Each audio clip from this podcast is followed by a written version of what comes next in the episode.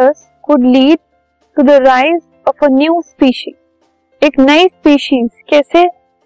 Develop हो सकती है? कौन से फैक्टर्स ऐसे हैं जिनसे we can give rise to a new species तो या तो वो नेचुरल सिलेक्शन की वजह से हो सकती है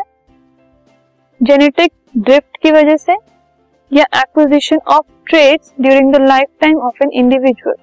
अगर कुछ ट्रेड्स किसी ने अपने लाइफ टाइम में अक्वायर किए या तो उससे नई स्पीशीज बन सकती है, या फिर कुछ जेनेटिक अगर जेनेटिक ड्रिफ्ट की हम बात करें, कुछ जेनेटिक मटेरियल ऐसा अगर डेवलप हो जाए, जिससे हम उनको इंक्रीज कर सके, उनको इम्प्रूव कर सके तो उस तरीके से हो सकती है। या फिर नेचुरली अगर उनके अंदर कुछ ऐसे ट्रेड्स डेवलप हो जाए, जिससे कि उनका survival for different things and उनका